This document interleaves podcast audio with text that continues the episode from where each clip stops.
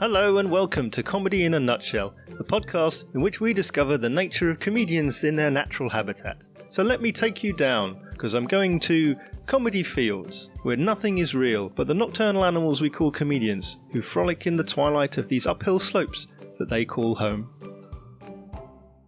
I love talking to people in comedy about comedy, so if you'd like to hear what they have to say as much as I do, then please like, subscribe, rate, review, and share the podcast. Thank you. My guest on this episode is a Canadian actor and comedian well established on the comedy circuit and on television in North America. Her 2017 audition video for Canada's Top Comic received over 5 million views, and as an accomplished writer and actor, her work has been seen on Amazon Prime and Netflix. In March 2022, she moved to London to stake her claim on the UK comedy scene and made what the Scotsman called a winning debut at last year's Edinburgh Festival Fringe, directed by Adam Hills. It's stand up comedian Michelle Shaughnessy. Hi. How are you? I'm great. How are you doing? I'm good.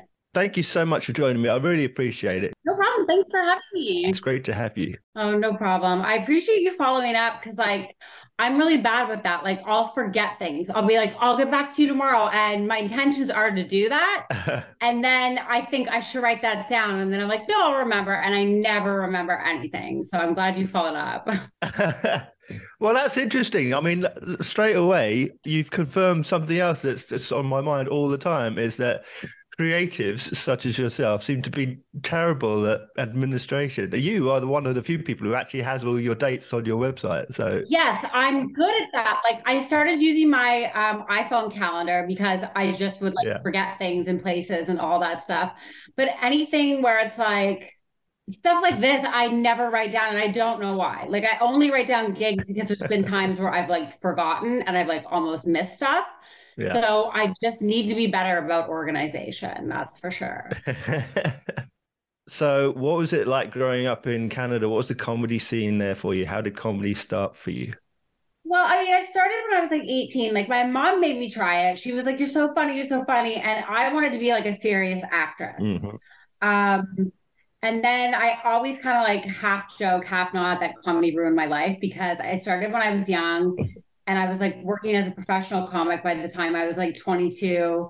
And it just, every other interest I had in life went on the back burner. Yeah. And sometimes I'm like, partly jealous of people that like start later in life because they have their life they have like their marriage they have their career they're making money you know and i never had an opportunity to have that so i like grew up in comedy right um which i mean there are benefits to that for sure but there are is part of me that's like oh i feel like you know maybe things would have been different if i like waited till i was a bit more mature You've got um, 10 years in acting and comedy now. Yeah, uh, longer than that. Yeah. Um, it's been a really long time. I just, it's kind of like mind blowing when I think of how long it's been because I always feel like I should be further ahead. And I know that's like a bad kind of like thing to do to yourself. But mm. I do feel like that because people that are like five to seven years in and they're just like killing it. And I'm like, oh, but that's what I mean. Cause like when I started, I looked at it like a party, you know, right. like I was drinking then, I was like in bars all the time. Like it was so exciting to me. Yeah. Um, and I think I started like now, I probably would have looked at it more like a business, which I do now, but like I didn't for probably the first 10 years, probably till like my late 20s. Right. I didn't really look at it like a business that should be treated as such. Right.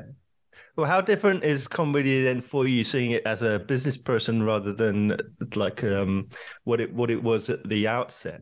I mean, how does that does that change your view of what comedy is?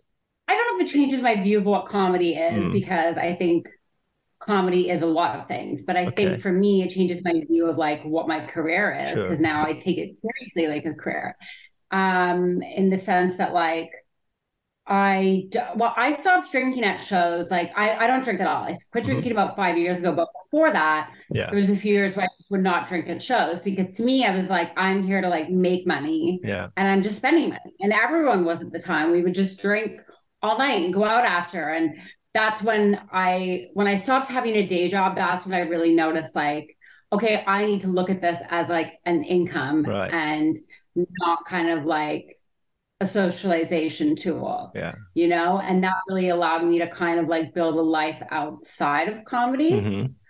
Um, and I think I do see a lot of younger comics, and that's like the one piece of advice I give them is to make sure you hold on to that life outside of comedy because yeah. it does get a bit lonely, like when you are doing it professionally and like, you know, all your friends are working on weekends, you're working on weekends, and you know, you're you become a bit competitive and you both want the same things and you both and I think it's really good for your stage outlook as well to like have a life that's not just comedy because the mm. audiences can't relate. So we need stuff, you know, in the real world to kind of like keep us grounded and keep us relatable to the audience. Yeah. So what was it that prompted the move to the UK last year?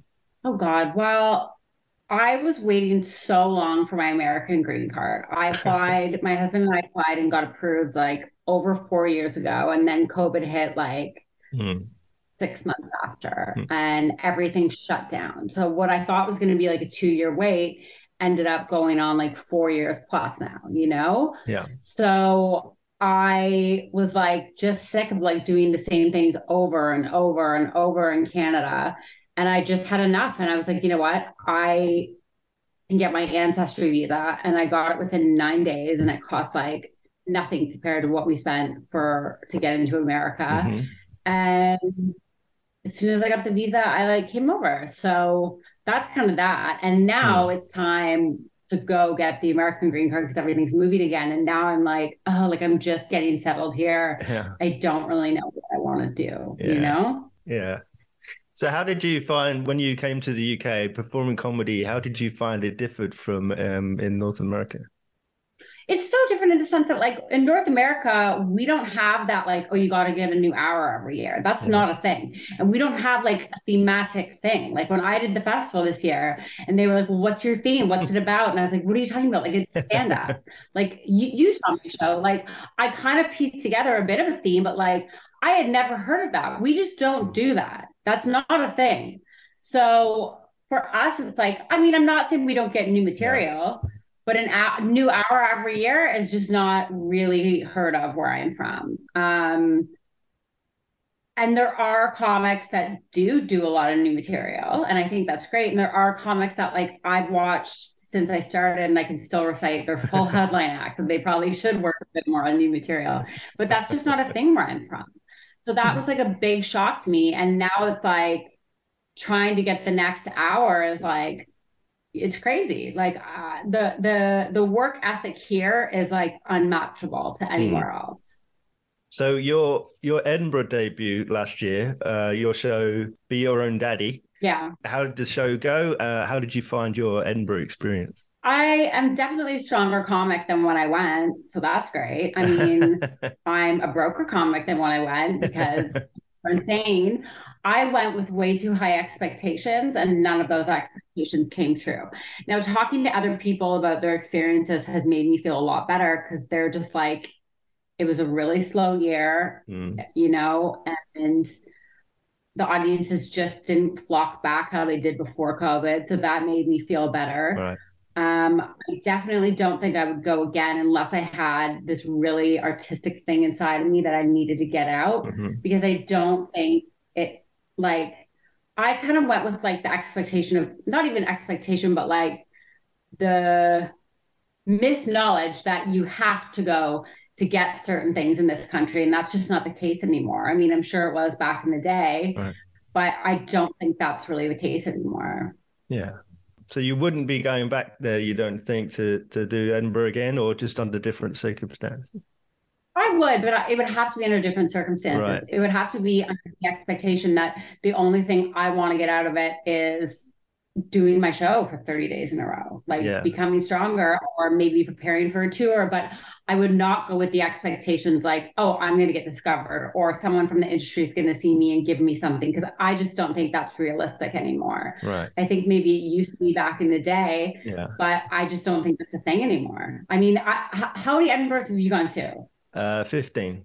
Did you find this year very different? Yes, very much so. Okay, that makes see that that makes me feel good because I was in a room that looking back was way too big for me. But I mean, I didn't know what I was doing. I just listened to what everybody else told me to do, you know? Right. And going back, like being in a 90 seater for a debut year was insane. Because even when I could like average selling half of it, mm. In my mind, I would still see half an empty room, and that really affected my self esteem. Yeah. So that's what I mean when I would do it differently. I would be in a small room. Uh, I would not care about what industry is there to see me. I would not care about what reviewers are in. I would just be doing it to develop myself as an artist. Yeah.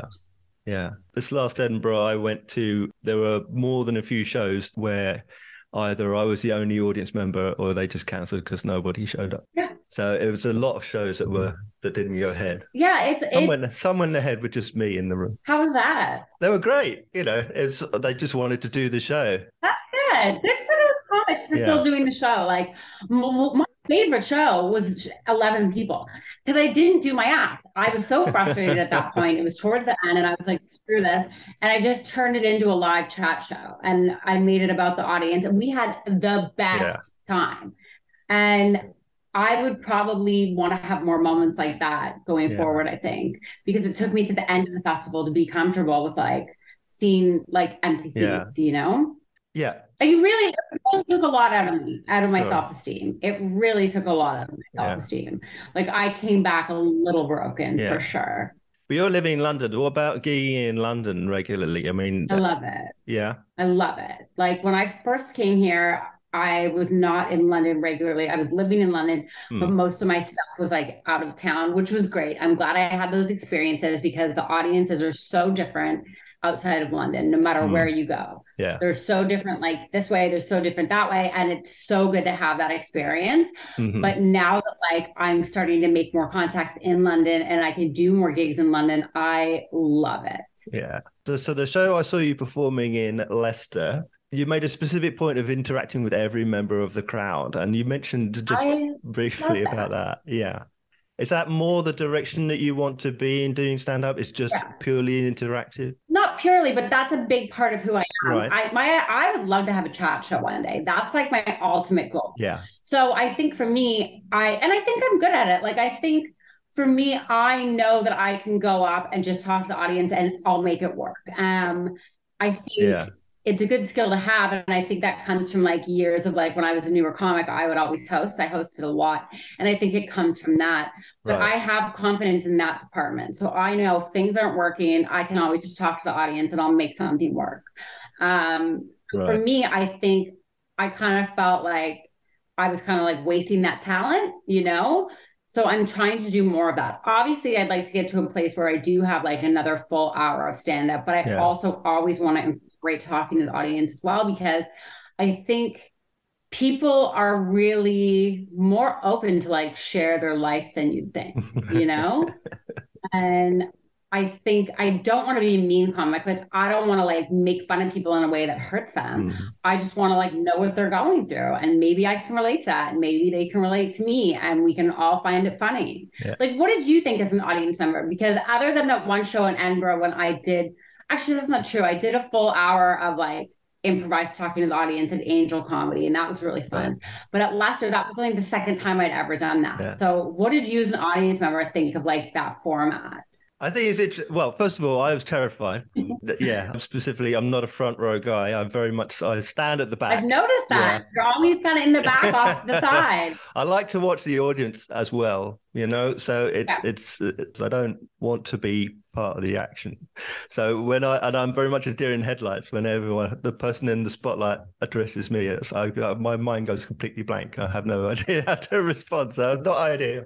It's very interesting because I have seen a, a couple of other comics um, attempt that, and it's very hit and miss uh, because you don't know the responses you're going to get. You are gambling a lot on having someone have something interesting or funny to say, Absolutely. and most of my experience is that the the audience isn't funny, especially if they're trying to be.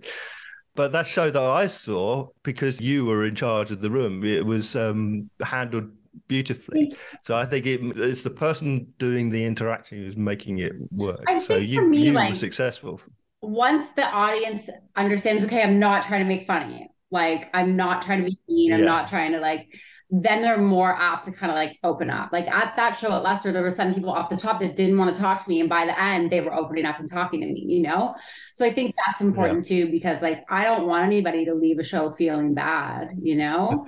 so I I just don't like obviously we can kind of like lighthearted make fun of one another. Like that's just human, but I don't want anybody to like walk away feeling bad. Like I want them to like yeah. actually feel like, you know, like I, I did a little bit of that in Brighton at one of my previews. Right. And one of the girls that ended up opening up sent me a message and she was like, I never talk. Like I'm not a public speaker. I'm not whatever. And she's like, it was really good to like get off, like be able to like speak in front of people. So things like that make me really happy. Yeah. So with that audience response and improvisation, do you prefer emceeing to doing a, a spot if you're on a mixed bill? Absolutely not. Um, I don't. I think it's a good skill to have, and I'm glad I did it. Right. Um, I would like to do a bit more of it here because I've only emceed here once. Right. But it's different and I'll tell you what, because mm. you get paid more for it in Canada because you got to be there the whole show. Yeah. So here, you're getting offered the same money to MC or to do a 20 minute open spot. Why would you take, oh, I'll be there for two, three hours yeah. rather than do 20 minutes? No. So there's not much incentive for me here to do it, other than the fact that I do want to keep up that skill. Right. Um, but it's just it's a good skill to have and i think everyone should do it for a little bit. I would like to do more of it but no obviously the best spot on the show is to open and get out of there. Yeah. so how much of what we see on stage is the real michelle? How much is is it is it you amped up or is it a character that you're playing I think it's mostly me. Like I think I'm more me than a lot of comics, to be honest.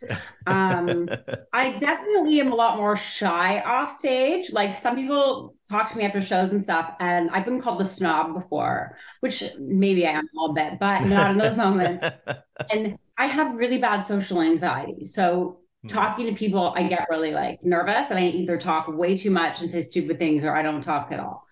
So that I'm definitely more like talkative on stage, but everything I say is real. Like there's stuff in my life that I'm like, oh my God, I can never tell anybody. And then I go on stage that night and I tell everybody. Um, I think it's it's very real. And I think that's kind of like the point that I've come to where I have to get a new hour because so much of my old material just isn't authentically me anymore. And I hate doing it. Right.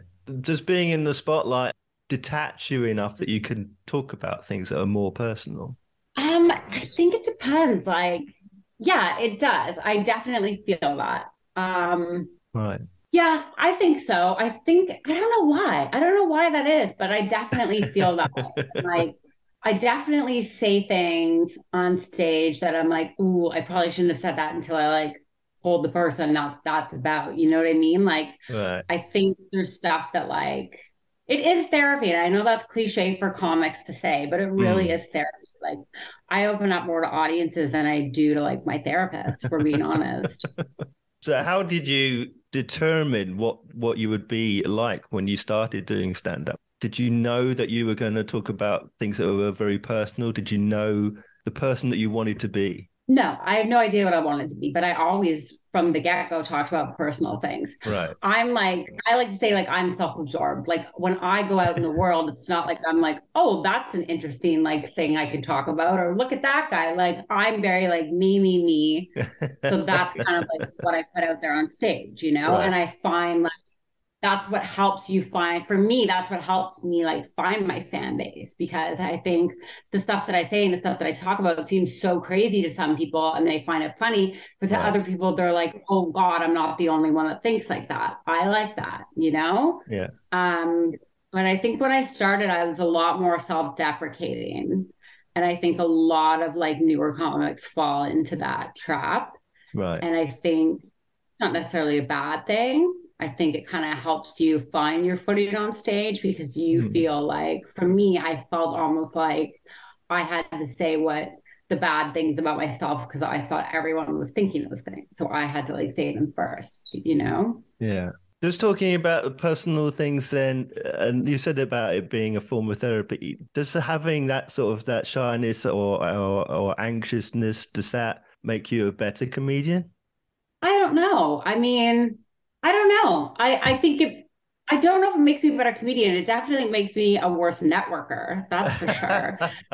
I see comics after shows that talk to every single audience member. Right. And for me, I get really anxious about that and I need to be better about that. But right. I definitely that the thought of that gives me anxiety.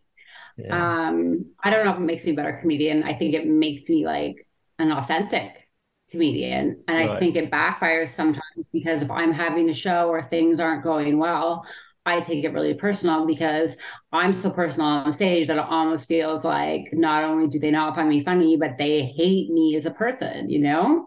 Well, talking of things that are anxiety inducing, so tell me about your your lockdown experience before you moved to the UK when you're a thriving comedian and everything shuts down. How do you respond to that? Well, in Ontario, the province in Canada I'm from, we mm-hmm. had a longer lockdown than anywhere else, I right. think, in North America. Um, so we were really locked down. Mm-hmm. It was awful. Um, I was fortunate enough that like I lived with my husband. Mm-hmm. He still works, like he works in the film industry. So there was a period of time where he was locked down too, but then he was working. So I didn't have the financial stress that a lot of comics had. And I, I do acknowledge like my privilege in that. But I started to feel, and that's part of the reason why I wanted to come here too. I started to feel mm-hmm. like, and I talked about this in my show, like I was just yeah. a housewife because he would go away for work and I would be like, well, what am I supposed to do? Well, stores are open. I guess I'll just go shopping. I guess I'll order food. I got like I didn't have it, you, you, know, like I thought in my mind, oh, I'll write a great script. I'll I didn't do any of that. Mm. I just literally like wandered around the city trying to fill my days. Um, and it wasn't awful, but the fact that I didn't find it awful started to scare me, you know? And then mm. when comedy did open again, it was amazing and then it shut down again and then it opened again um but i definitely i don't know like lockdown was wild man you know like it was crazy for a lot of people mm. but i think for comedians like i think for any kind of like live performer it's yeah. just kind of like you kind of forget who you are i forgot who i was a little bit wow well, what about um, different media? Because um, I know that this is quite unusual to in my more recent experience. You recorded two albums of comedy, which are available on iTunes in 2017 and 2020. Yeah, that's not really a thing here. No, not at all. No, it's not. and I'll tell you why it's a thing in North America because yeah. we get royalties from that playing on satellite radio in America. So we have XM Sirius Radio, which is satellite radio, and every time they play a track, we get a little bit of money. So comics are hungry to get those albums out because we make money from it. And that's just not a thing here. So before like things kind of changed, what you would do is you would sell your CDs at shows. You would sell your CDs. Now right. it's more like download cards, and we would yeah. make money. We would make cash shows. You can make like three, four, five hundred dollars after shows doing that. Now that's changed now because nobody wants CDs anymore. Yeah. Um. So a lot of people. That's another big difference between here. Just to go quickly off topic, people yeah. don't do merch after shows here. That's like such a thing where I'm from. Everyone has merch. We sell it. We make money. Yeah. Nobody does that here. It's so bizarre.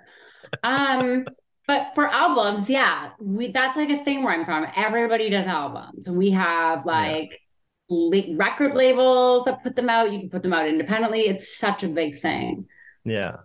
It's interesting because I mean I haven't heard of anyone listening to an album since I don't know. I don't listen to albums either. Why would I? Yeah. Nobody does. I don't have the attention span. But like I said, like there are like satellite radio stations that play like worldwide and yeah. they just play 24 7 stand up. So the goal is to get yourself in rotation on those stations and then people find you online and they follow you and you, yeah. you know, they become a fan. And but the main goal that we all do it for is that it helps. It's it's another source of income for us. And again, and like you mentioned, people don't really do merchandise after shows. I have seen a number of comics who will sell uh, flash drives with featuring old recordings of live shows.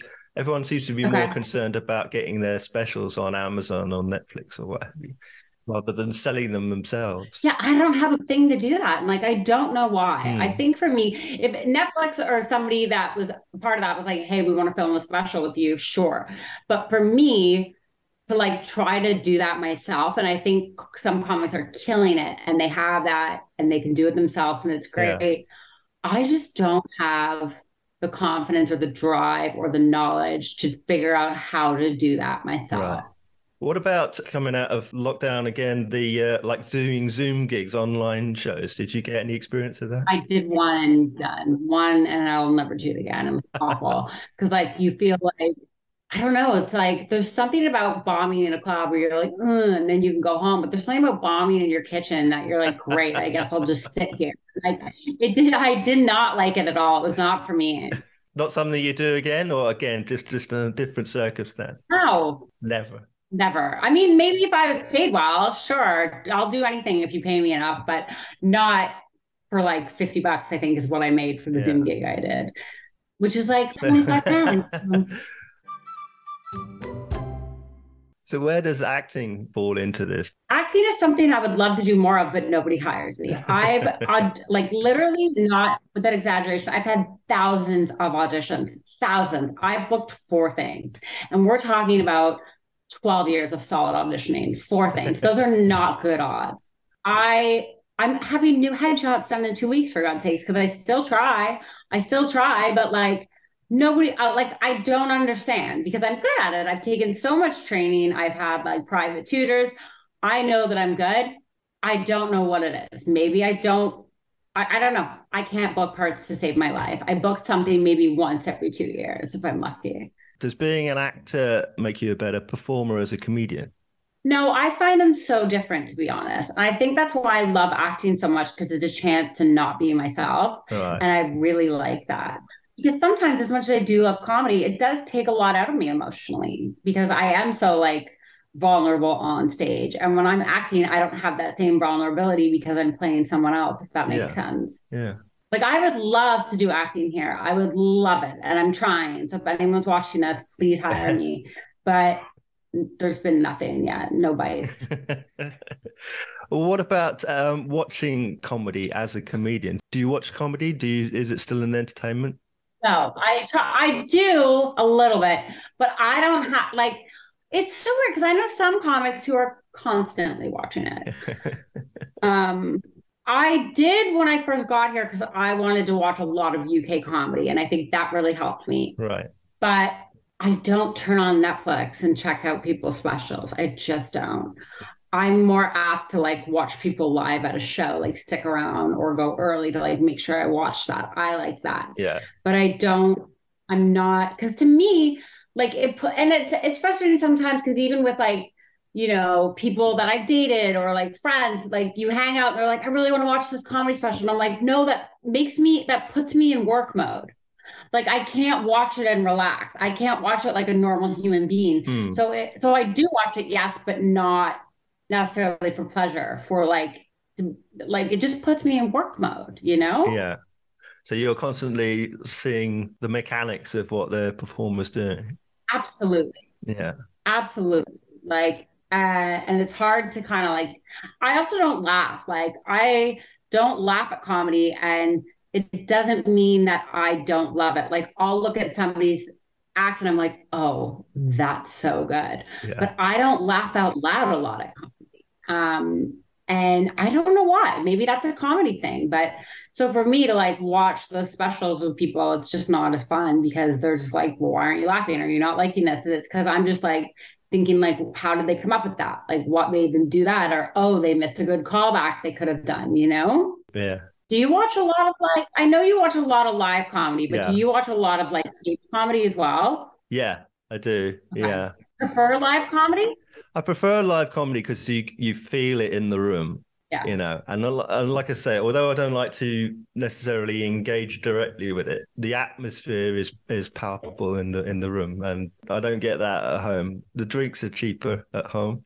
Yeah, that's true. But uh, there's a balance. I prefer to go out, but sometimes you can't. And that's one of the joys of Zoom, if there is such a thing, is I could get to watch comedy from the United States or from Canada or from wherever I get to yeah. watch comedy shows that I couldn't otherwise go to which has helped me discover a lot more comedians. Yeah, that's only a good thing. That's true. It's definitely good for that. So, what about mistakes made and lessons learned? What uh, what are the key philosophies you've developed over your career so far? Don't know. That's a hard one. I think like comedy is not everything. I think mm-hmm. until I learned to have a life outside of comedy, I was never truly happy. Um, I think sometimes it's okay to say no to shows. Um, mm-hmm. I used to say yes to everything. Now I don't. And I said yes to everything when I moved here too, which I think was great to do at the beginning.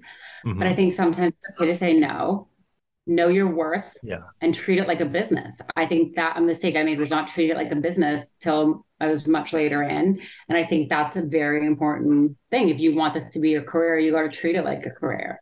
That's definitely yeah something that I wish I figured out sooner in life. Um, yeah, other than that, like I just think be true to yourself. Like you can like there's been times that like I've watched an audience before I had to go on stage and I thought, oh, they're not gonna like what I have prepared to do. And so I've gone up right. and like done something different and I'm like, oh, they don't like this. And then I went back to like what I originally wanted and they loved it, you know? So I think just be true to yourself is like a mistake that like yeah. I made for so long because I was trying to be what I thought somebody wanted me to be. Right. And you know what? Maybe like had I have stuck with that, I'd be further along. Who knows? But fun. So, what do you have um, aims and ambitions? Do you have specific targets that you you want to reach? Yeah, I mean, definitely. I would like to make good money. I'd like to make more of a living. That's for sure. Yeah. I want to like be more steady in terms of like what's coming in financially because I feel like um, financial stability is something that's really important to me. Mm-hmm. Um, I definitely like short term goals. Like live at the Apollo is like such a big goal for me. Yeah. Such a big goal. And I had that goal before I came here for sure.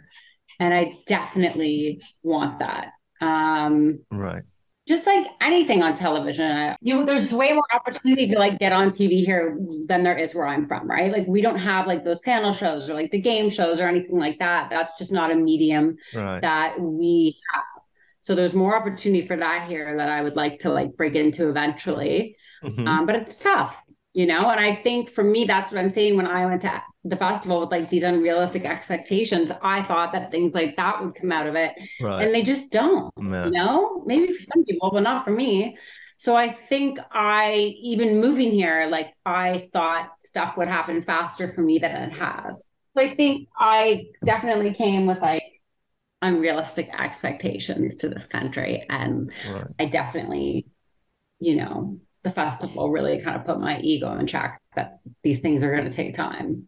Right. You say there weren't opportunities. Did you do like radio and TV in Canada? We don't have radio. So that to me, I don't understand it. I should probably listen to radio here just to see like what's going on. But like we don't have that. We don't have we have one radio program called The Debaters, right. um, which is like two comics debating like funny topics and it's a live show that they play on radio. That's it. We do not, there might be some other stuff now, but like it's not a thing how it is here. Yeah. And we have TV opportunities like you can do like gala sets on television, which I've done that, but like anything other than stand up or acting, we don't have TV opportunities in. Wow. Yeah. So, what about competitions? Do you have those in Canada, stand up competitions? Have you participated? Um, not like the way it is here. Like we have a few, like I've done a few. Right. Like we used to have the Great Canadian Laugh Off, which was like I, I did that when I was like new in comedy and I made it to the final. So that was like yeah. I think my first time on TV. Okay. Um, and then we have the we used to have it's gone now. I think the top comic competition, that Sirius XM top comic competition. I did that mm-hmm. a bit later in my career, made to the finals, didn't make it to like I didn't win. Right. Um, that's about it. So we don't have like we don't really have like gong shows and stuff, competition shows like that, yeah. how they do here. That's not really a thing. Thankfully, because I couldn't imagine having to do that. Um, but I hate competitions. I I absolutely hate them. Um, I, I, just I don't like them. They make me feel bad, you know. And every time I've done one, I've been like, why did I do that? um, comes so subjective, mm. and it's really hard to be judged when you're like, you know, it's hard to be judged. Yeah.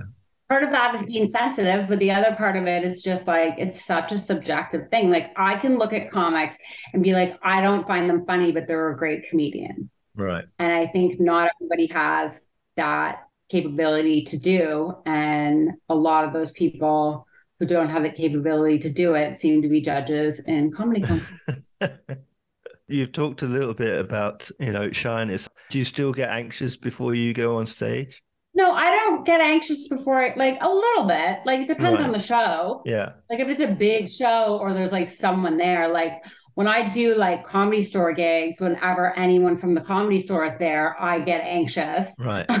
you know, because you're like, oh my God, what if I bomb in front of them and then all this, I'll never work for them again. I get anxious in that regard, but I don't normally get like a little anxious, but I don't get those like jitters how I did when I first started. My anxiety comes from like the socialization aspect. Okay. Like moving here and like hanging out with comics after the show. That stuff gave me anxiety. Right. Um, talking to audience members after the show, that gives me anxiety. Yeah. That kind of stuff really gives me anxiety. Yeah. Going to a show, like when I first got here, and even now, because I'm still playing places I've never played before, hmm. I get anxiety about that. Like walking into a space by myself for the first time gives me really bad anxiety. Like mm-hmm. I'm like, well, what's it going to be like? Or who am I going to talk to? What's the green room like? What's that? you know, I get really nervous about that stuff. Yeah. You talk about hanging out with other comedians gives you anxiety, but all the comedians I've met and know and hang out with are all constantly in gangs of other comedians. It's like you everyone has their little their little cliques. Once I make friends with them, sure. But when I'm like in a green room and I don't know any of the comics and I'm meeting them for the first time, I have really bad anxiety because I right. feel like, like I said, I either talk too much and say something stupid, or I don't say anything and I come off like a snob. Um, so that gives me anxiety because in Toronto, like I could walk in any club and like if it was a professional comedy night, I would know everybody or everyone would know me and right. it would be fine. But coming here and like having to meet all these new people, that was just really hard for me. Yeah. And I definitely have some friends, you know, I, have yeah. made a few friends. Yes. Um, but because there's a million comics here, I never get to work with them. You know, it's like you work with people once or twice and then you don't see them again for a year because there's so many comedians. Yeah. Do you bond over war stories? Do you share your stage deaths? Yeah, sort of I mean, I think all comics do. Like, I yeah. think especially like taking a train with comics or in a car with comics, you always bomb over that stuff. But one thing I don't like, and I try to like not really participate in, is like I find it can be easy to get negative with other comedians in the sense of like, well, why didn't I get that? Well, why did this person get that? Well, yeah. that's bullshit. The book for this, da, da, da, da. Like they only got that, that. It's so easy for comics to get wrapped up in that. Right. And that's one thing that like I've really made a conscious effort in the past while in my life to like not really be a part of that those conversations because it can just become so toxic so fast yeah and you talked about speaking to audience members after the show. I mean, do people come up to you and do they do they give you positive reinforcement? You know, what kind of feedback do you get? A lot of times, like yeah. more so here. Like I find people here are more apt to follow you online and become a fan right. and come to your shows again than where I'm from. Because I think where I'm from, the way that the comedy scene was kind of created, it's more like, well, we don't want the performers to be famous. We want the brand name to be famous. Okay. So it, it's different. It's it's a different ballgame. Um, so if I'm here people are more apt to like want to talk to you and like give you positive reinforcement and follow you online and send you messages. Like that happens way more here than it does in Canada. Yeah. And I don't hate it, but it makes me like I get anxiety about it for sure. And what about the industry, your experiences of, of the industry generally, but also specifically in the UK? Um, how do you feel the, the industry embraces comedians? How has it embraced you? What about um, gender perspectives? What's your what's been your impressions? What do you mean by gender perspectives? Like you mean like as a woman in comedy? Yeah. I think there's way more female comics here, and I think that's amazing. Yeah. Amazing. I also think there's a lot more all male lineups here, which you would just not see where I'm from. Right.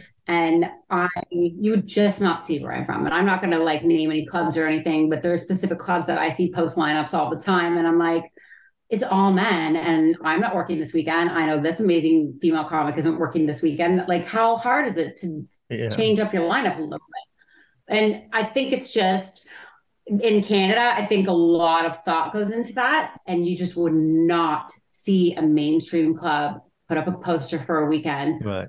with no females on it. That would never happen. So I think that kind of surprises me a little bit, given the fact that there are so many hilarious woman comics here. All right. And do you think, uh, um, as again, as a Canadian, I don't want to labour the point, but as someone from overseas, uh, has the British culture audiences embraced you? Um, not in Liverpool, but everywhere else it's been okay. Um, it just really depends where I'm performing, you know. Right. But like that's what I said. I'm really glad that I got that experience of like going to different places yes. because the audiences are so different, and you do kind of have to adapt a little bit. But I think yeah, and I think especially being Canadian for sure. Yeah. Um, I think people like Canada, and that works in my favor. Um, but I think for the most part, but I've also had to change things up a little bit. Like I think it's different here. I think here the format of stand up is to be more conversational and is to more talk and tell stories where I think where I'm from, it's more like joke, joke, joke, right. joke. So I kind of like am taking my time more now on stage. Mm-hmm. Where when I first got here, if there was even like a few seconds without laughter, I'd be like, oh, you know, because that's just like kind of the mindset where I'm from, where it's just like joke after joke, joke. And I think audiences here are a lot more.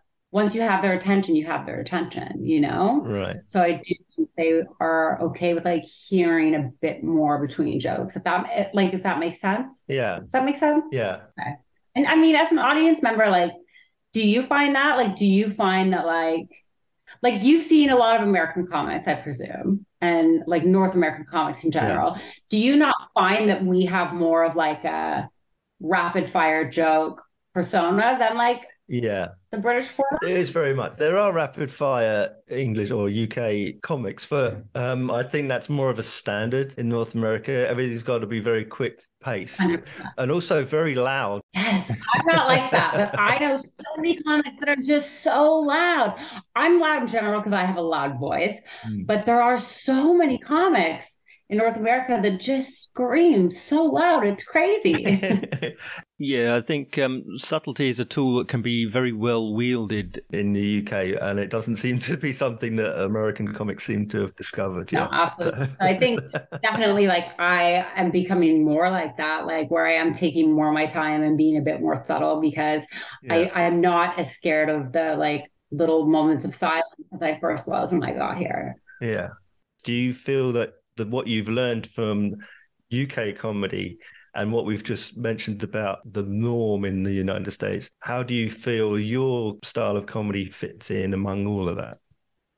I have no idea. I have no idea. Um, I don't even know what I want to do in America. Like, I think I had all these goals and dreams and hopes before the pandemic. And like, I think moving here I'm just starting to like find my footing and I don't really want to leave right now, you know? Mm. I think there's a lot of goals I want to accomplish here before I try somewhere else. Yeah. Um, but I think I don't know. I have no idea. That's a really good question, and I don't have an answer for it. I do think the styles are so fucking different. Yeah.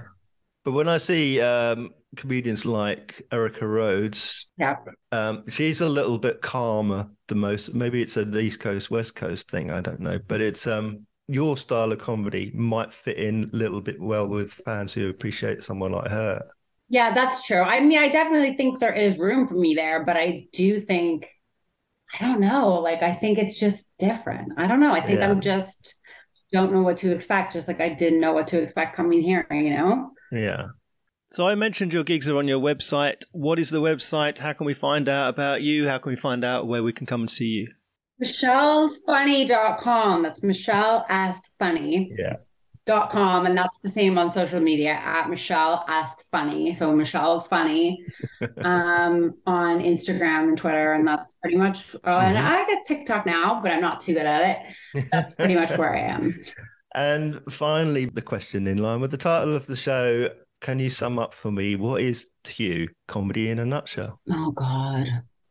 How long answers do people normally give for this? Like, are we talking words, sentences? I've had one word answers, I've had essay answers. So you can interpret it however you wish. what comedy is to me. Yeah, you can make it 15 minutes if you've got it in you. No, I definitely don't. I think for me, it's an outlet. Mm-hmm. It is a realistic output of my world, if that makes sense. Okay. Like if I didn't do comedy, I would probably be a hermit.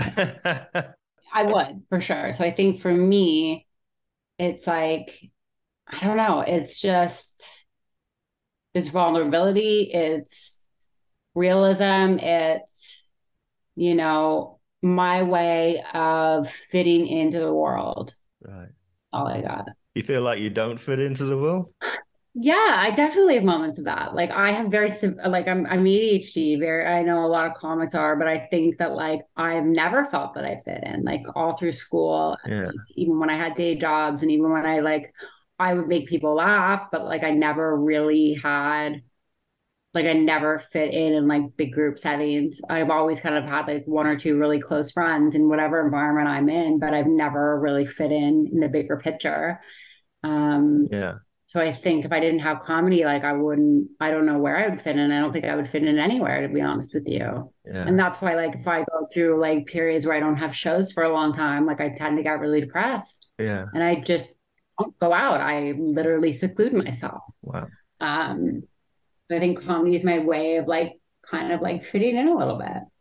Do you feel then that, do you know Jack Dee? Yes. Yeah. He said uh, not fitting in was a a comedic asset and a comic resource. I think is what he said. Yeah, I think that's true because I think like you can tell which comedians were popular in school. You really. um, so I think for a lot of us, it's like not fitting in is kind of maybe the reason why we're in this. Yeah. Michelle, thank you so much. It's been an absolute pleasure. Thank you. This was a lot of fun. I really appreciate it. You're a great interviewer.